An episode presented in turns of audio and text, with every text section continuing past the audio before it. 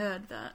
I wasn't doing any like special introduction because I do not want to break your brain today. Hello and welcome to Punk Goes Pod, the internet's only podcast that chronicles Fearless Records' Punk Goes Ellipses series to determine the age old question hell yeah or yeah nah. I am so tired. You are. I want to cry a little bit, but I'll push through. That's why I wasn't screwing around with the introduction. I don't want to be uh, be the responsibility for the uh, for a meltdown if there is one. I appreciate that. I'll be on my best behavior Thank you. as I crack open a beer. Excellent. How did you uh how did you pull up and recover from last week's episode? The grayscale episode. Look, it took a while, um, but no, I I'm more or less back to where I started. I decided to sneak in a cheeky nap before we started recording just now, and I am regretting it a lot. I should have just stayed awake, but that's fine. You live and learn. I don't know. I think I feel like I should, you know, maybe try and nap a little bit more. I don't know. I don't know if it works or if it doesn't, but It yeah. it doesn't. I've been going to bed later and later and getting up later and later. And yeah, I'm exhausted as well. Yeah. I mean, this is the year to be exhausted. I feel.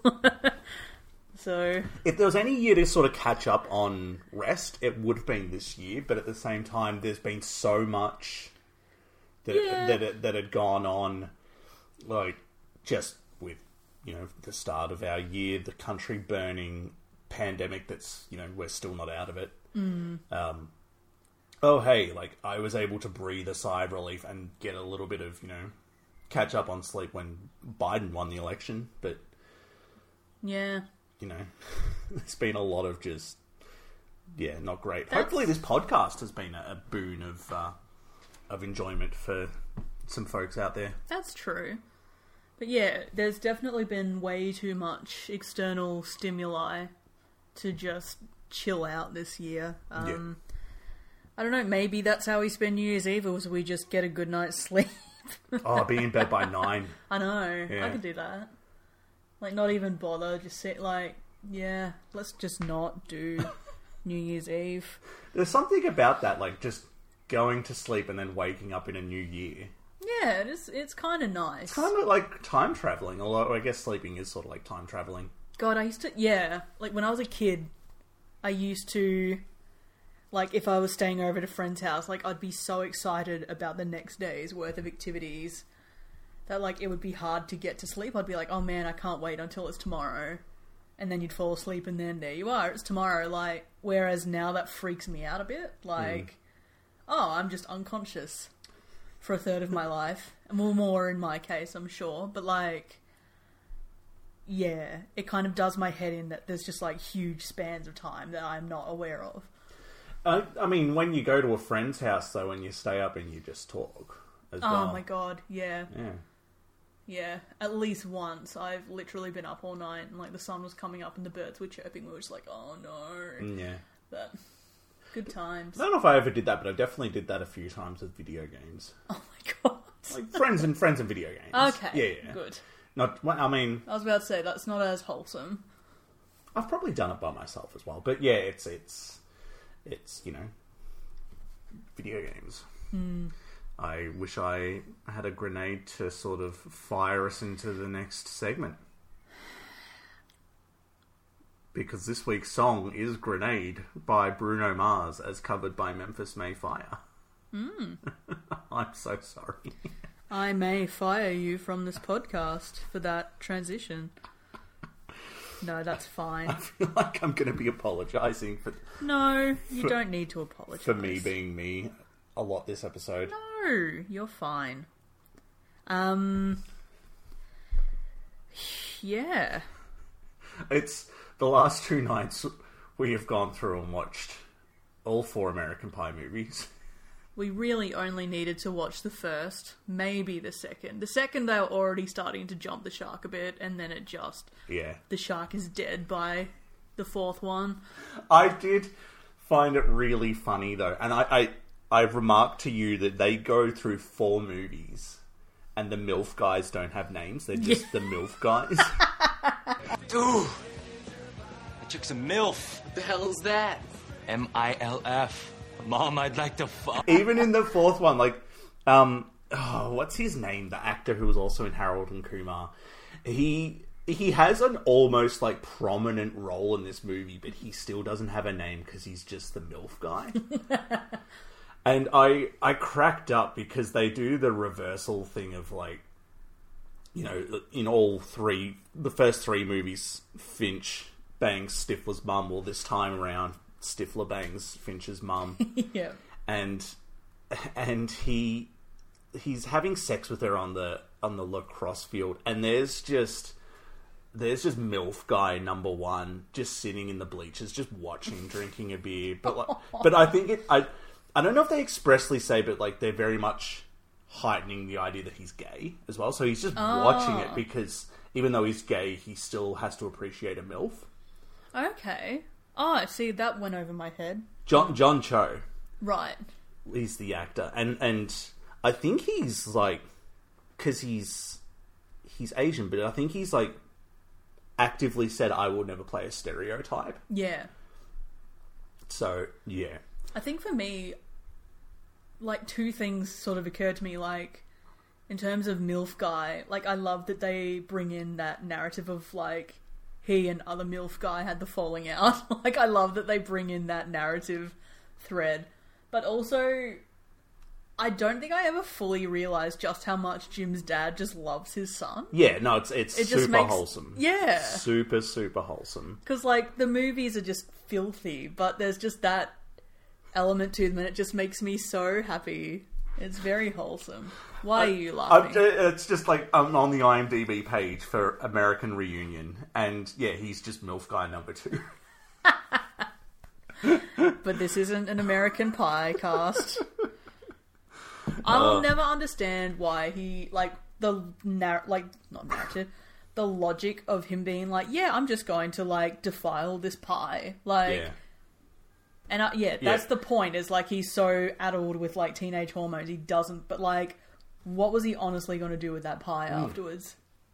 you asked me that, and it was possibly the first time I'd ever thought like, Right? What was he? What was he planning to do afterwards? Yeah, I'd never like taken the argument beyond like, oh yeah, he's going to like put his doodle in that pie. Yeah. Like, yeah, But again, like it's that thing of Jim's dad, like just catching him in just always the worst situations, and it's never he never yells at him. He's just like, "Well, son, we'll just uh, tell your mother that uh, we, ate it all." Well, Jim just like looks down, like really downtrodden. My God. yeah, you're right. The first one, we probably didn't need to go past, you know, after the second one, but whatever. it was fun It was while it lasted. Give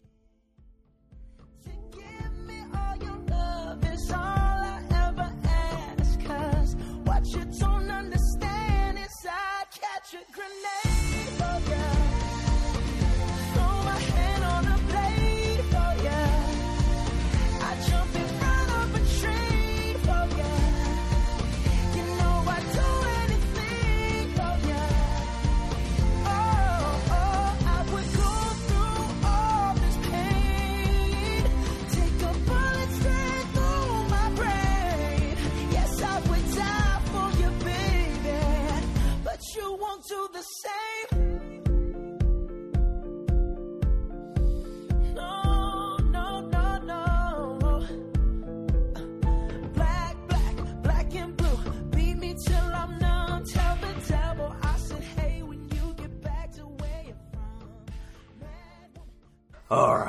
So, um, dear listeners, you may know, you may remember we have done both Bruno Mars and Memphis May Fire. I think this is the first time that two bands or two artists have cropped up at the same time, repeated. Yes, I know what you Um, mean. So, not really going to go into facts, but there's maybe some things that we missed out when Yeah. we when we talked about Bruno Mars during the Just the Way You Are episode and Memphis May Fire during the Interstate Love Song episode. So, yeah, do you want to get into some of the things about Bruno Mars? Yes, let's go. Hey Ho, Let's Go. Do you want me to read or do you want to read? You can read them. I'm just going to sit here and wake up a bit more. Alright. That's fair. Hopefully this wakes you up and hopefully this doesn't put you to sleep. So, in 2018, Bruno Mars was actually accused of culturally appropriating African American culture by writer Seren Sensei. Mars's father is half Puerto Rican, half Ashkenazi Jewish, and his mother is Filipino. However, Marjua Estevez, writer for Vibe, uh, quoted that in no room is Bruno Mars a white person, given his Puerto Rican and Filipino ancestry, both of which have African roots. One could argue Bruno's artistry pulls from intrinsic knowledge and influence. Mm-hmm. Yeah, I'd, I'd sort of like looking into him the first time. I'd not really known that this was something that he'd been accused of. Yeah. I think I was aware of it, but I just didn't think of it at the time. And again, it- because to me it's just.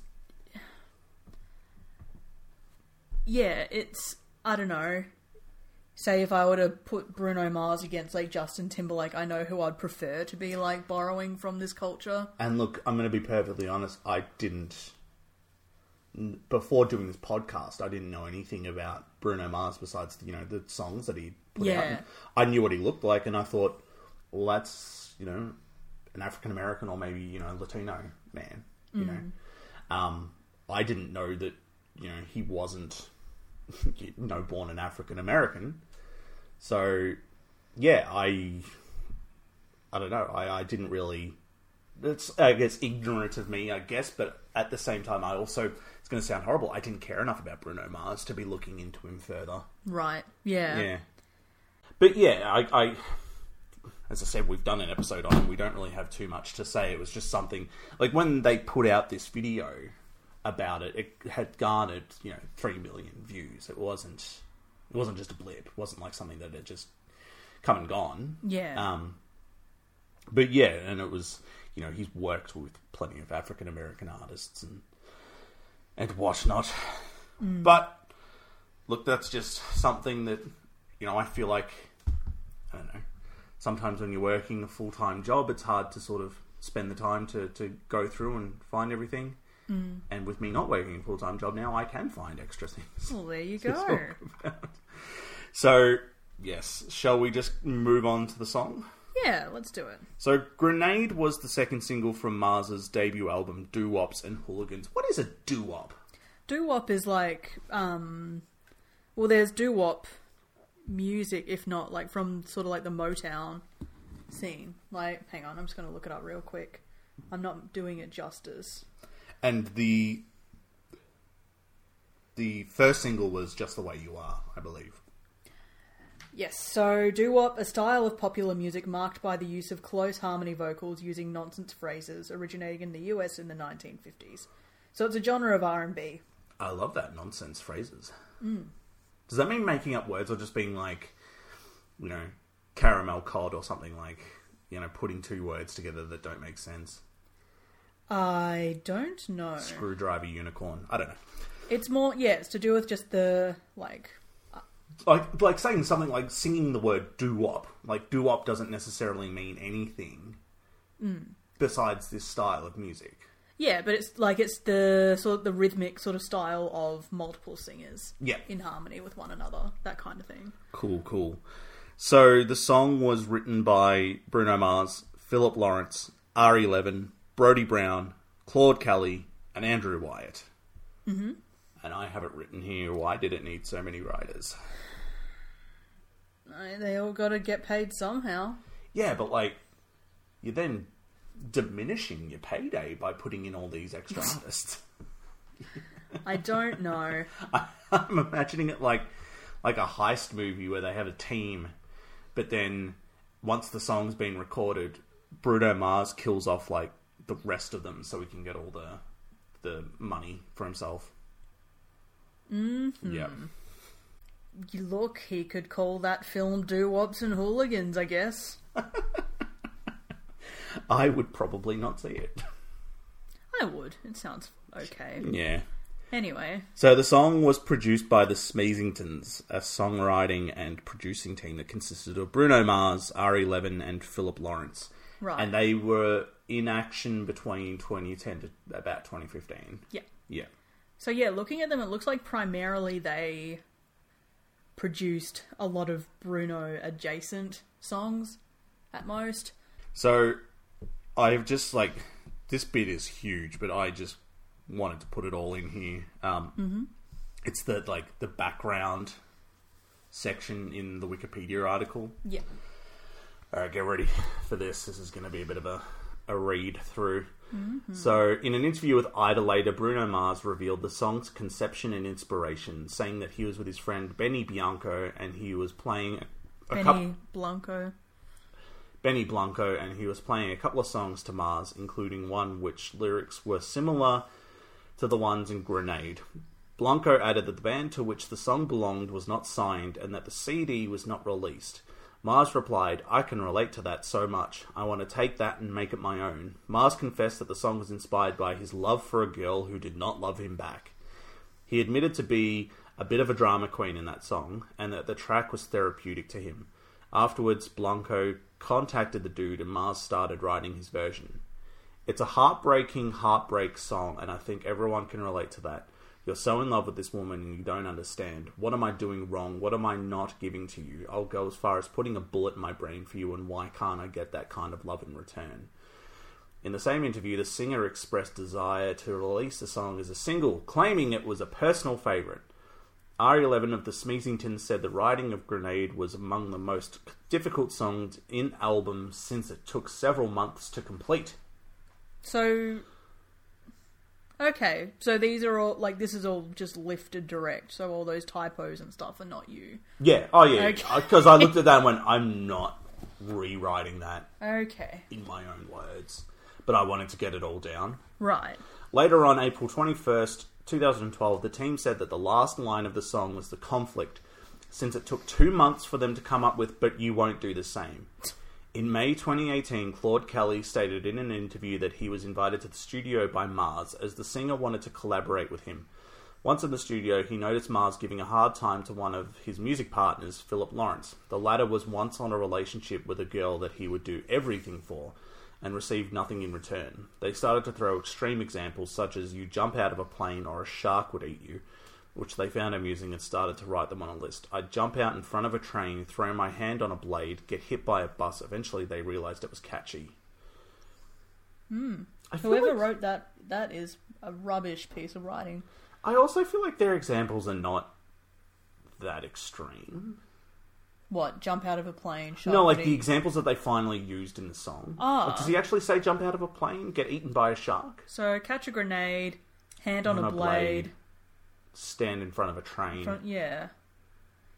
Um, Also, he never says I would catch a live grenade. He just says I'll catch a grenade. Okay. He says he'd shoot himself in the head though. Yeah, okay, Like that's pretty extreme. that's extreme.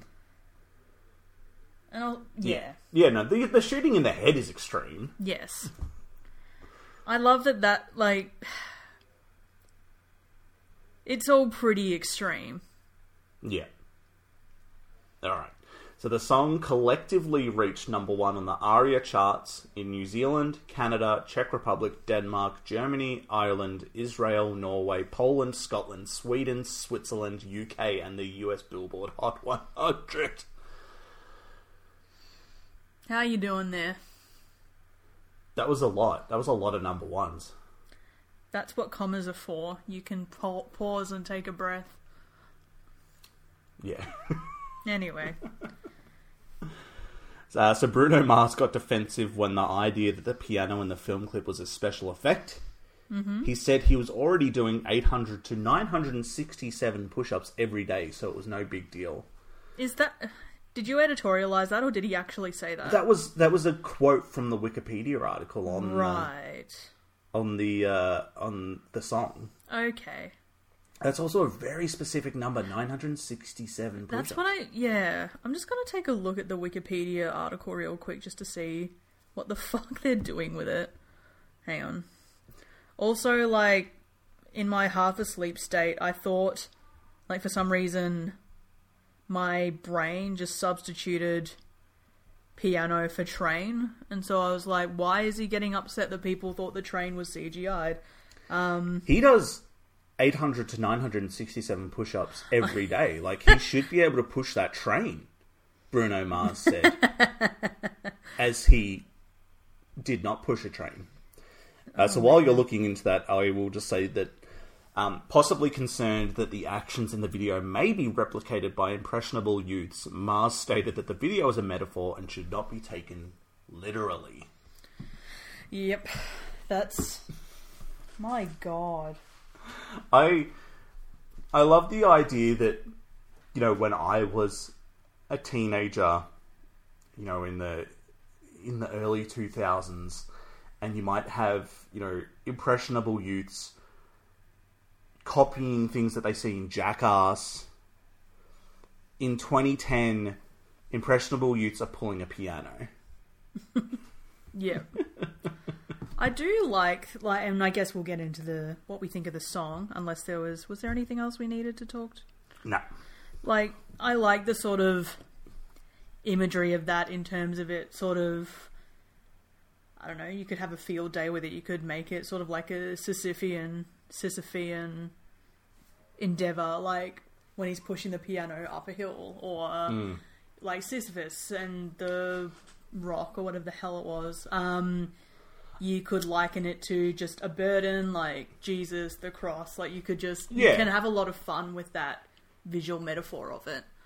Um, I see. I was going for pop culture, and it was like a wanky version of "Say Anything." yeah, lifting the boombox above too. his head. Yeah, but like that's just like I like that you go for like really smart metaphors, and I go for the lowest common denominator metaphors. no, but that's the thing is like it's a very overwrought sort of depiction of trying to win someone back. Like show up at their window, toss rocks at their window, hold up a jukebox. Oh, not juke.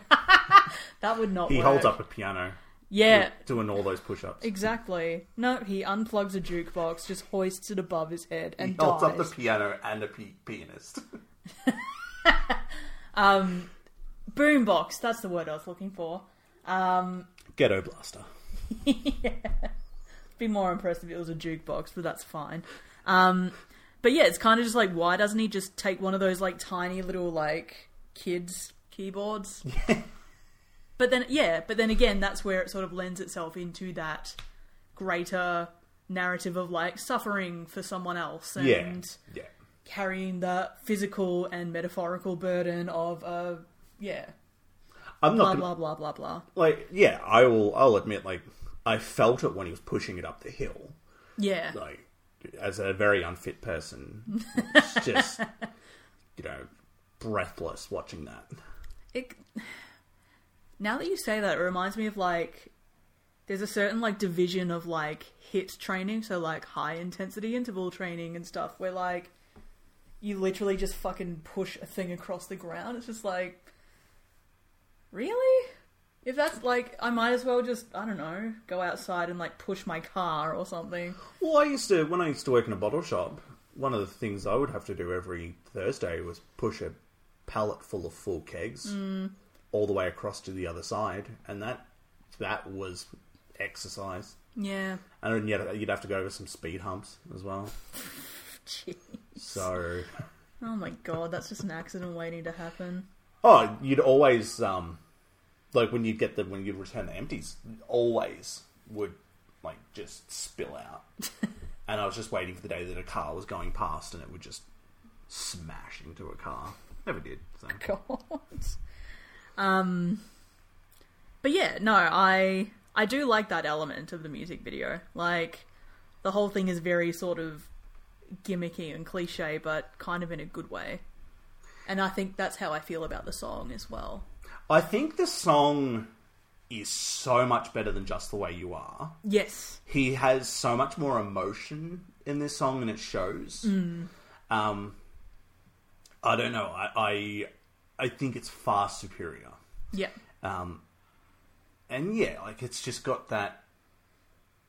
You know, it's got that really. It's it's almost like an. And when you consider like, uh, yeah, it's just like I'm pretty sure "Just the Way You Are" was the first single, and this is the second single. it just shows maturity as well. Like it's not like it, it. It's felt like it's just the way you are. was just really sort of really, really even in the even in the way the song was written, not just lyrically, but it was just so cheesy, so Yeah. saccharine. Like this isn't. This does. I do. I could listen to just the instrumentals of this and go, okay, this is a sad song. This is a heartbreaking, heartbreak song, as Yeah. they say in the Wikipedia article. yes. Can't get more heartbreaking than that. Um, I guess, like, playing devil's advocate, you could say that this is just as, like, simplistic. Like, it. It's one of these. I don't know, like, the lyrics are very dramatic and very sort of. Uh, what's the word?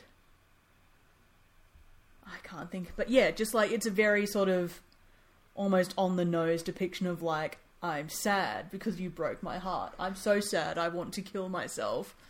Yeah, Metaphorically, I look. I think it's as you said. Like it is simplistic. Like it's very much sort of feels like a piano, him, a really good sort of kind of marching beat almost. Yeah, yeah. underneath as well, which which really helps to drive it along and really helps to sort of accentuate the emotion. yeah, I hate this lyrically though because I don't think it's ironic. I don't think it's No. as as I think they said it's sort of it was almost like therapy for him, mm. and it's also confused because like she doesn't give a shit about him, but then there's things like oh, but you cut the brakes on my car or you fucked with my car's engine at one point. It's like, but then so so what what is she? Is she someone who doesn't care about you, or is she a psychopath that's that's obsessed with you? Which which is it?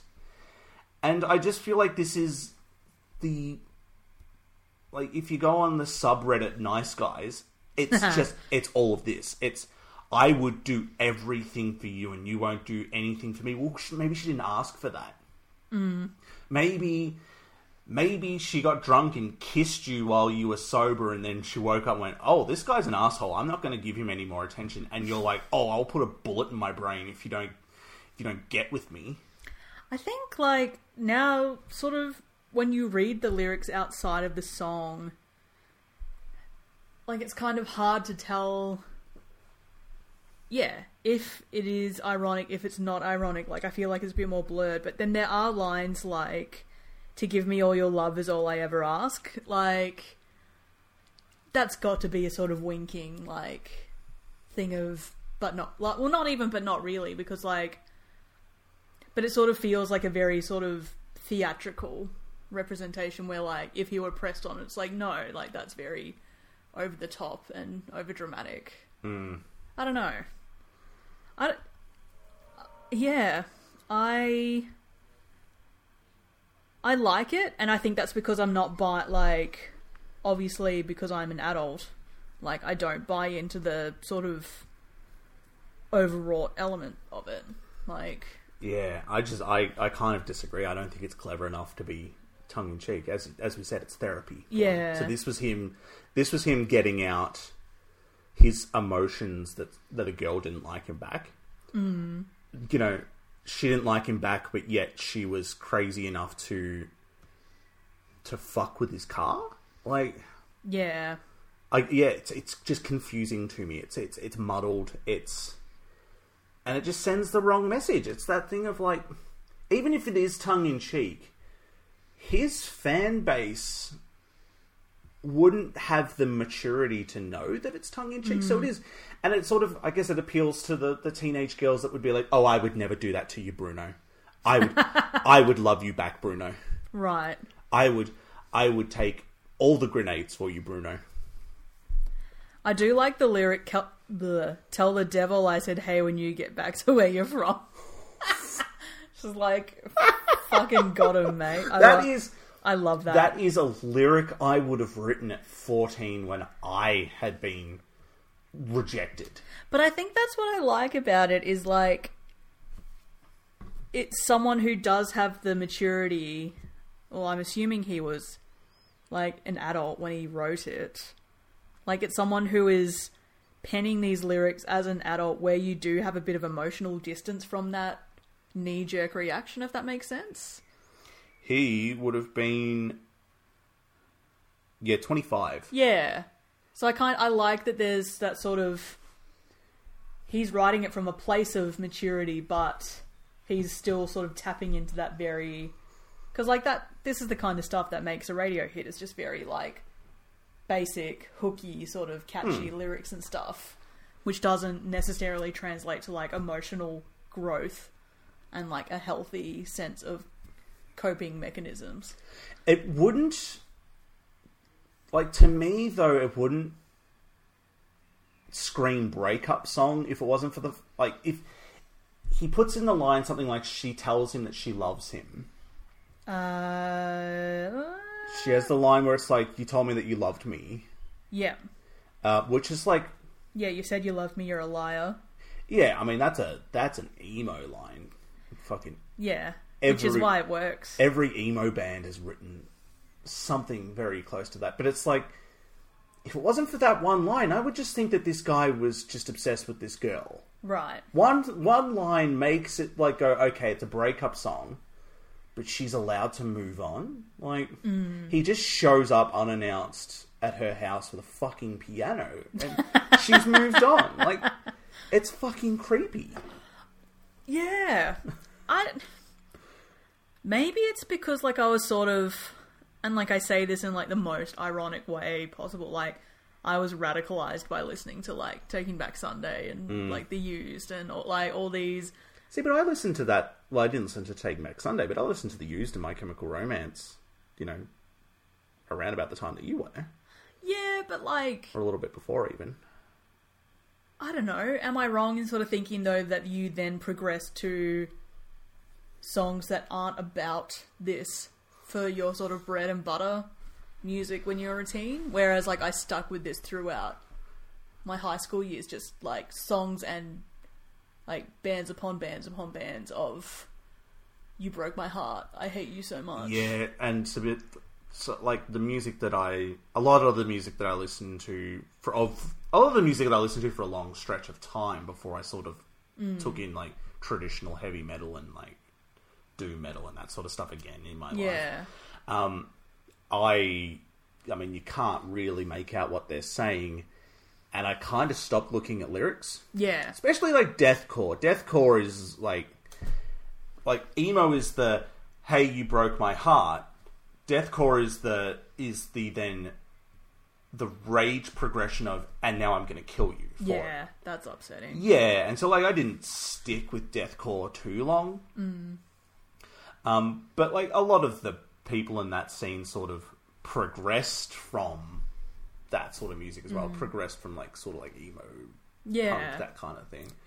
Um, but yeah, like you're right. The, a lot of the stuff that I listen to isn't it isn't about that. Like you wouldn't find it too many death metal songs about love.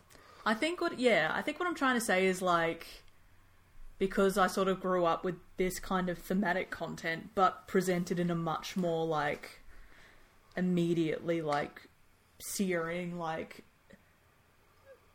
bitter like vitriolic sort of like this to me because it is then coupled with yeah yeah like it's just like oh, okay cool like oh, oh, like yeah this t- like to me the sort of the R&B the doo-wop sort of overlay is what tames it down. Like it makes it hmm. palatable to me and for some reason that takes the edge off it. Like I don't read this as like wow fuck this guy. Like I'm just sort of like oh yeah he's harmless even though like it is still the same content. I'm gonna play devil's advocate with an example. Mm-hmm.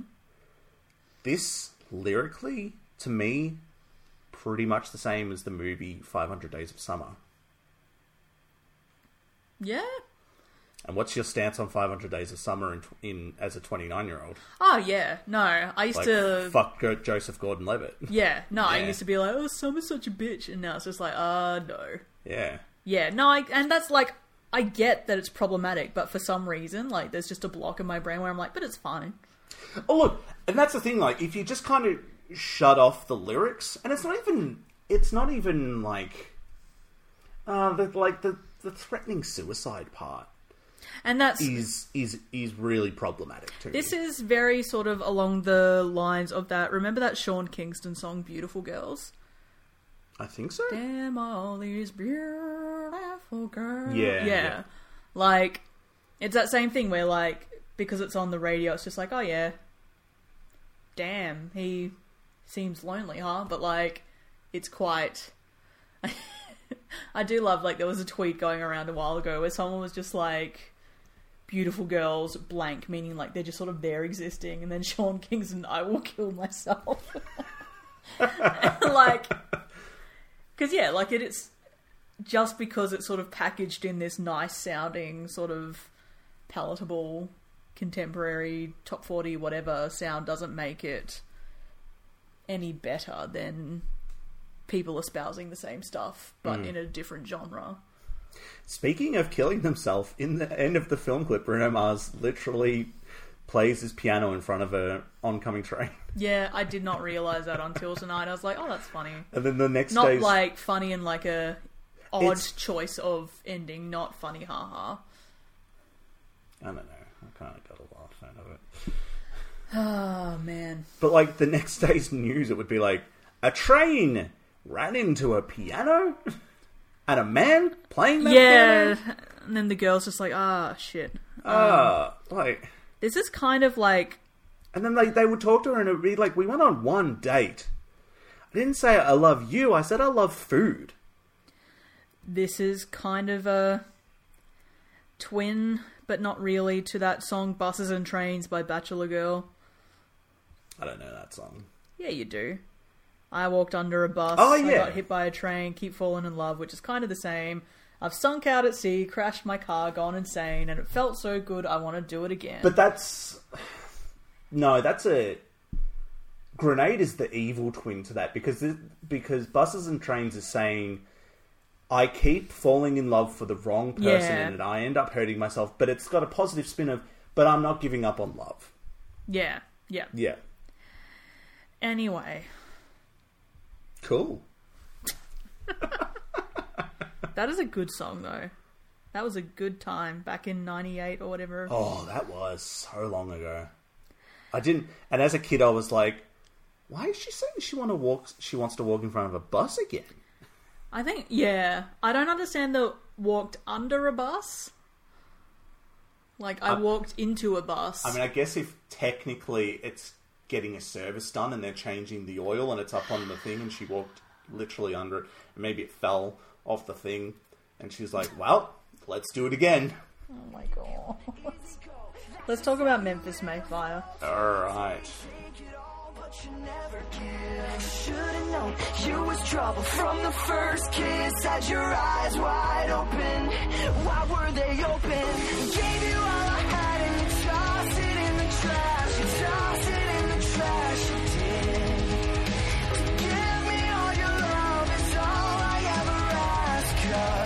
You don't understand is I'd catch a grenade for ya. Throw my hand on a blade for ya. I'd jump in front of a train for ya.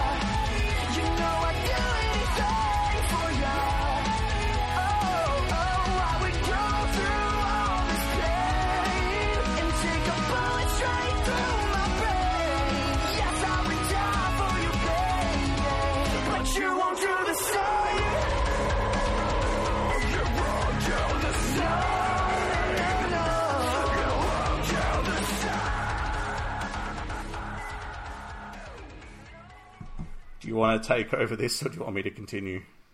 You can continue. All right. So again, we've sort of gone through the um, the bio about them.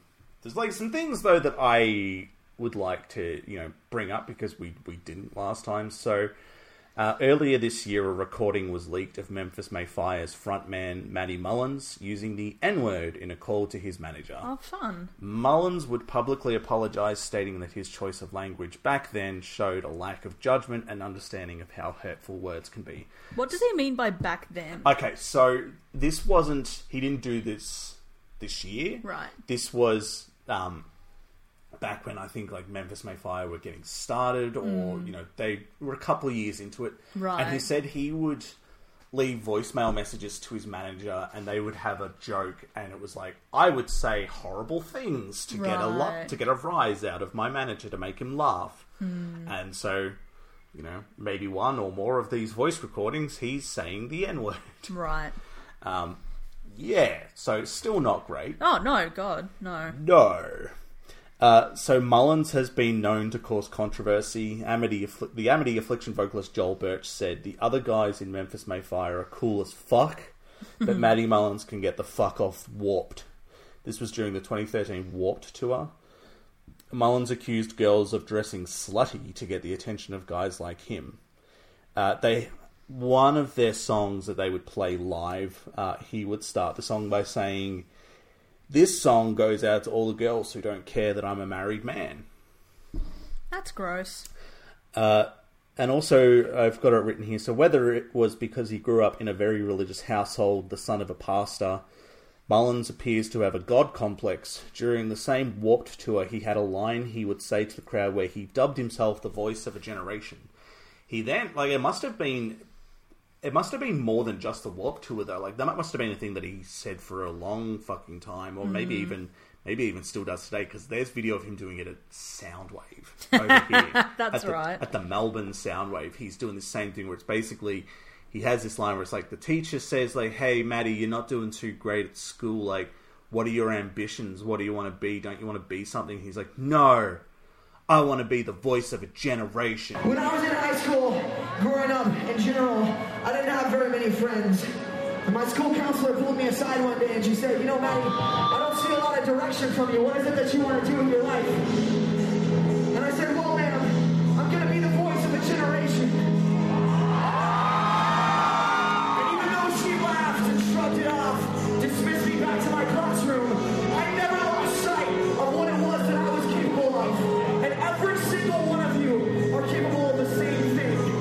Then everybody clapped.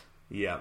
And then the teacher said, "You've graduated Yeah. at the age of 13." I was too smart for that school. It's yeah. I obviously have a chip on my shoulder for like uber religious types who do sort of grandstand like this, but yeah, it's it's tedious is all I'll say. I don't know because I wrote that. I wrote that myself. Does that sort of that's like god complex sort of shit? Yeah, isn't it? well, it's just like I don't know. Yeah, there's a.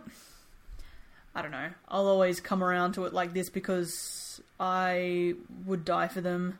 But My Chemical Romance, like, there's a way of acknowledging that people are listening to you and pay attention to what you say without being like, "I am so great" kind of thing. Like, oh, I am so. Exactly. Oh, I am so like, yeah, Gerard is well known for sort of speeches where it'll be like, oh, like, and yeah, some people say like, My Chem saved my life, but no, like, I'm paraphrasing, but general sentiment, it's sort of you get the impression it's like, no, but it's the other way around. Like, we couldn't do this without you. But, Yeah. like, So that's super humble, humble, and thankful to the fans. and that, yeah, it's not this thing of like, look at how great I am. Yeah. Look at me speaking for all of you here.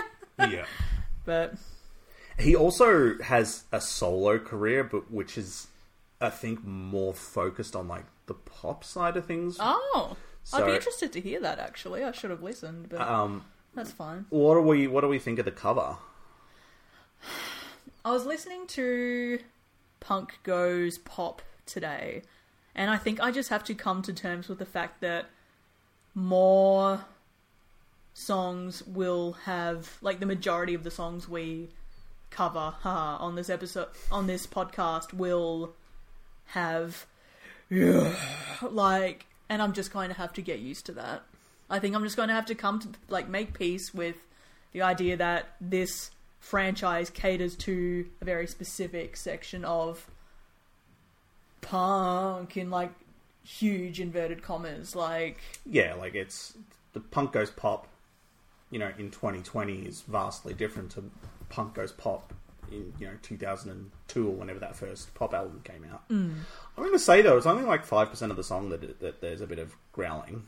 I know but still Yeah. like you know that I don't enjoy it. So like, but yeah, when I sort of push past that, like yeah, I can't wait till you hear next week's song then.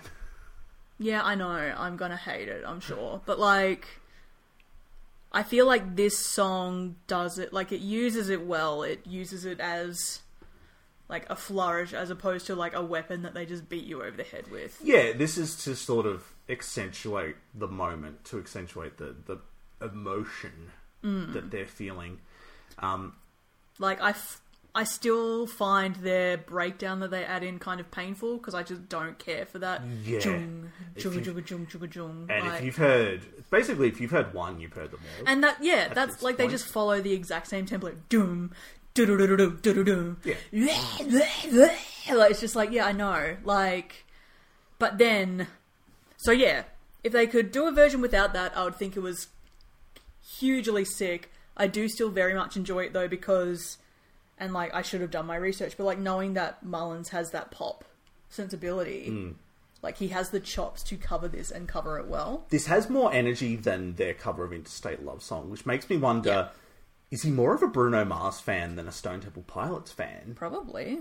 I shouldn't say he, like it's like he's the only member of the band, but, But that's the thing, is like if his side project is very sort of pop focused, then yeah, he obviously knows the source material potentially better than also like if you know going by what we've said, like if he has kind of a, I'm not going to say hatred for women, but like you know, calling happily calling girls sluts, like yeah. this is probably like this is probably singing to him, you know. Yeah, yeah. Um but yeah. I think they do it well minus the fucking just- breakdown, yeah. and the growl ish, yeah. yeah, But no, like his vocals are really strong. I like that they keep the sort of harmonies, the bits of it that sort of make Bruno's work Hmm. ri- recognizable and like, yeah, like they sort of keep his signature, but they put their signature on top of that. Yeah. and yeah, Yeah.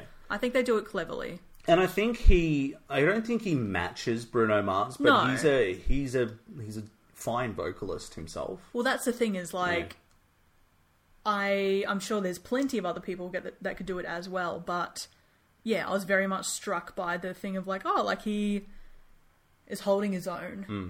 compared to Bruno. Yeah, Like he's not pushing his range. He's not like he's not as full bodied, but that's because he doesn't sing the same sort of genre most of the time. yeah, But he can still reach the notes that Bruno does. He can still bring the same emotion that Bruno does. Like it's yeah, Yeah. good.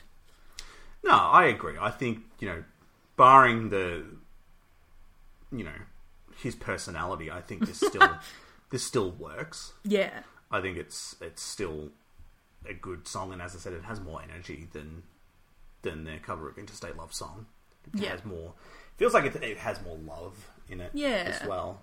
Like that, just like that sucked. That one, that version. The suckiest bunch of sucks that ever sucked. Hang on, I need to pause. My wiener kids are looking at me, or whatever that line is. My wiener kids are listening. My wiener kids are listening. So the next one, Damn wiener kids. my damn wiener kids are listening. so the, the the next and final cover is by Within Temptation. Easy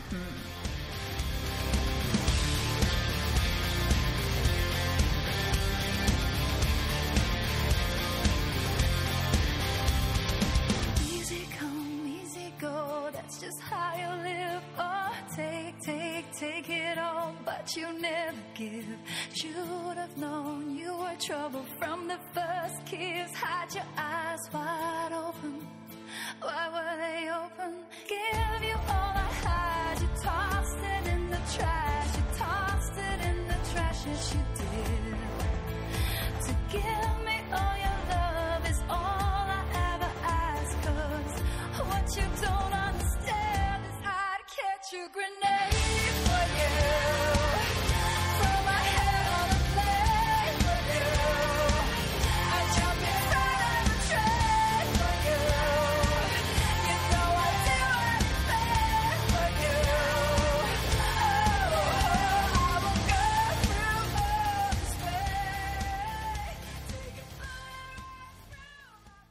Now, Within Temptation are a Dutch symphonic metal band, Cool.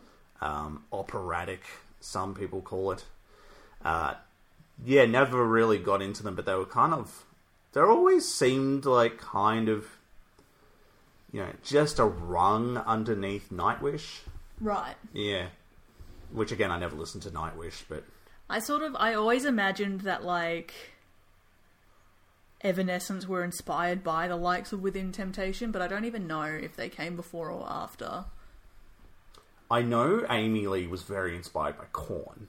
Oh, so wow. Okay. I think she has gone on the record to say like Korn saved my life. Oh, that's cool. Which part? The part where he's like boom ba da ba doom ba da ba boom. Look, listening to that gives me life, so I can understand that. um, yeah, like within Temptation, like I always saw them on like magazines and stuff growing Yeah. up, but I never actually listened to them. But then again, I think I can conjure up in my head what they would sound like, and I don't mean that in like a reductive sense. Super duper European. Yeah. Like that's just a sound that can only come out of Europe. Yeah, Um, it's like if there's a you know metal or rock festival somewhere in Europe, they're probably there. that's cool. playing. Um, yeah, again, like never really got into them, but at the same time, like it's for someone. But in saying that, I do like this version of Grenade as well. Yeah. like just brings a bit more, almost like it brings a bit more sort of like oomph to it. Yeah, the production value is nice. Yeah. And then yeah, it just it has a lot of body. Like when it kicked into the chorus, I was sort of like, ooh, like It's like there's like a choir of angels or something, just like playing with them. yeah. Yeah, But no, I really like it. yeah. She's got a killer voice as well. Yeah. Yeah. But I don't really have much else to say about that. Yeah, I feel bad, but like I can't really quantify or qualify why I like it so much. I just do. Sometimes it's just good. Yeah. Sometimes there's just not that, you know, need for too much of an explanation. Mm. Just as much as, just as long as we get enough of an explanation to justify it as a review Yes. for us to play the tracks. That's true. Yeah. So I think we did that. I think so. Yeah. What are we doing next week? Oh, hang on. Hell yeah, oh yeah, nah. I know, I realised we didn't do that last week Yeah. and but also didn't want to revisit that cursed episode. Um I'm going to give them both the I don't know if I want to get like I if I'm working with that dichotomy, like I'm just going to say hell yeah. But it's more just like a yeah. Yeah. Mm. Yeah. What Yeah. about you? I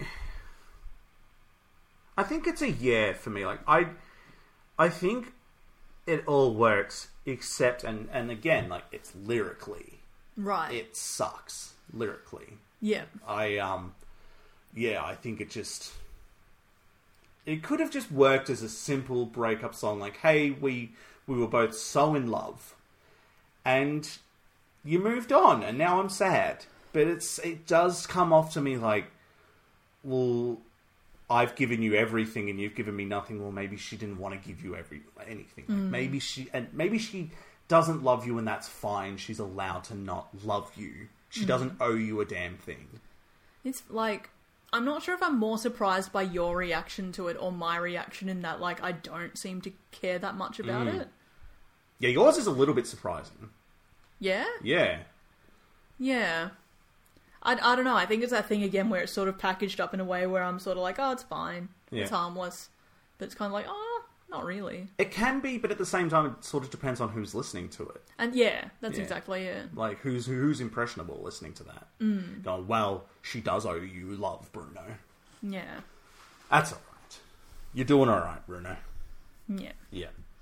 Uh, so yeah, it's a, it's a yeah from me as well. Cool. For, for both. Yeah. Yeah. There, it does sort of like stray into that territory of. I was kind of half expecting Matty Mullins to, to sort of in the growling bit to be like, I would take a bullet for you, or I would catch a grenade for you, bitch. Yeah. Like, It doesn't, but like it just sort of has that sort of feel. yeah. Yeah. So what are we doing next week? So next week we are looking at our first track from one of the Japanese special editions. So we are covering "What the Hell" by Avril Lavigne, as covered by Ashley Scared the Sky for Punk Goes Pop Four. I can't wait. but it's you know we're going to finally start doing some of the Japanese editions. Mm-hmm. All right. Until then, be safe. Love yourself. Yes, Love someone who loves you back. yes. And if they don't, then Leave them alone. leave them alone. don't don't take a piano to their house. Or if it's going to be a piano, make it like one of those ones where it's like the hose that you that you blow into, and that's that powers it.